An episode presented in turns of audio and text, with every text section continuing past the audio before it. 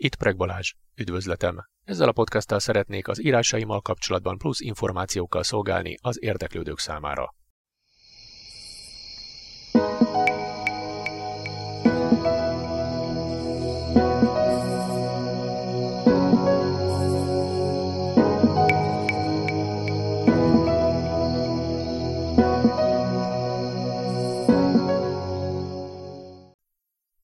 Sok szeretettel üdvözlöm a Prek Balázs irodalmi szösszenetei című podcastom harmadik adásában. A verses kötetem bemutatásával kezdeném, mert időben ez két szempontból is az első. Kiskoromban az irodalmi palettáról a versekkel kezdtem el elsőként foglalkozni. Továbbá 2020-ban a verses kötetem elsőként jelent meg, és kapta meg az ISBN számot alkotásaim közül.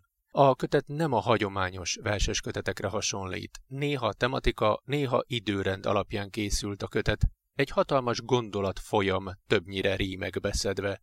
Csupán néhány vers kapott például címet. Szeretném már most minden érdeklődő figyelmét felhívni, hogy amint azt egy olvasó megfogalmazta, röviden és frappánsan jellemezve, szomorúak a benne szereplő írások. Igazat adok neki, tényleg, a versek nagy többsége szomorú, szomorkás, megkeseredett, elkeseredett. Több versben is megjegyzésként szerepel, hogy mely költők hatása váltotta ki belőlem az adott sorokat, ilyen költők példának okáért József Attila, Ladányi Mihály, Pilinszky János, Radnóti Miklós és Vándor Lajos. Ez is jelzi, hogy nem romhányi, rimhányó stílusában készültek az írások, mentségemre legyen szólva, szerelemről is írtam, életterekről, igaz, ott sem annyira a napos oldalt ragadtam meg. A rövidke színdarabom sem sikerült vígjátékra, elismerem. Ugyanakkor a kötetben megjelent, rímekbe szedett meserészlet is található.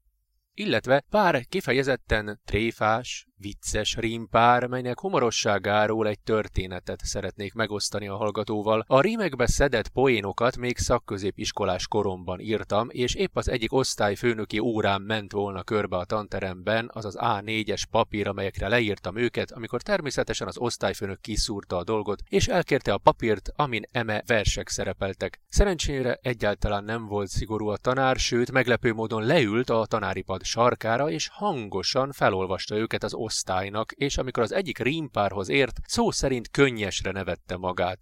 Eddig a történet. Igazán sajnálom, hogy az élet belőlem sokkal kevesebb vicces rímpár termelt ki, mint amennyi keserű sort. E mostani adás vége előtt a Röpke című verseskötetemből álljon itt, mint egy befejezésként, záró akkordként egy másik, mely a kevésbé szomorú alkotások közé tartozik. A fülmonológ, amit Edmond Rostand Cyrano de Bergerac című művében szereplő orrmonológ ihletett. Remélem tetszik majd. A következő, vagyis negyedik adásban valószínűleg folytatódik a sok-sok évvel ezelőtt írt, 2020-ban megjelent kalandregényem. Megjegyzés. Edmond Rostand Cyrano de Bergerac. Megjegyzés vége. Fülmonológ. L. Az ön füle? A füle nagy. É. Tudja... Ez engem hidegen hagy. Ön értelmileg kissé csonka. Ezt másképp is mondhatta volna. Kihívó. Én bíz nem hordanám, két mozdulattal levágatnám. Barátilag, hisz nincs oly méret sapkában, melyben ez elférhet. Lehírón. Füledísznek való. Rengeteg majomnak volna jó. Kérdőn. Sok a vitorlás versenyen száguldott célba győztesen? Kecs teljesen. Irigylem, hisz ez nyáron hűsítőleg lengedez. Kötődve, ha bárhol ül ön, véletlenül nem ültetik külön, hogy ők is lássanak? Intőn, ha nagy szelek tombolnak, a bizony jaj lesz akkor magának. Féltőn, ha nagy hidegek valának, és nagyon hidegre hűl a lég, fülének külön kályha elég, nehogy valamire ráfagyjon. Gavallér módon ilyet adjon, elvinném a farsangi bálba, hát biztos nagyon jól állna. És mivel önből hiányzik a tudás ahhoz, hogy így mondatokat öltsön, ön buta, ez nem vitás. Pénzt leginkább tanulásra kölcsön. És ha már elég méltó ellenfél lesz, bár ebben látja nem hiszek, és hogyha sors is lehetővé tesz még egy randevút, fegyvert is viszek, mert a szót azonnal magába folytom, mihelyt mondandóját így kezdi el, hiszen magamat kikunyolom.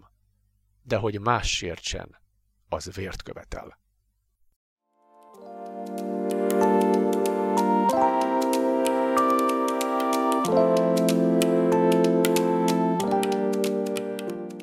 Köszönöm a megtisztelő figyelmet, ez itt Prek Balázs podcastja volt. Hamarosan újabb résszel jelentkezem, benne érdekességekkel és háttéranyagokkal. Az interneten, honlapomon és YouTube csatornámon is találhatók információk.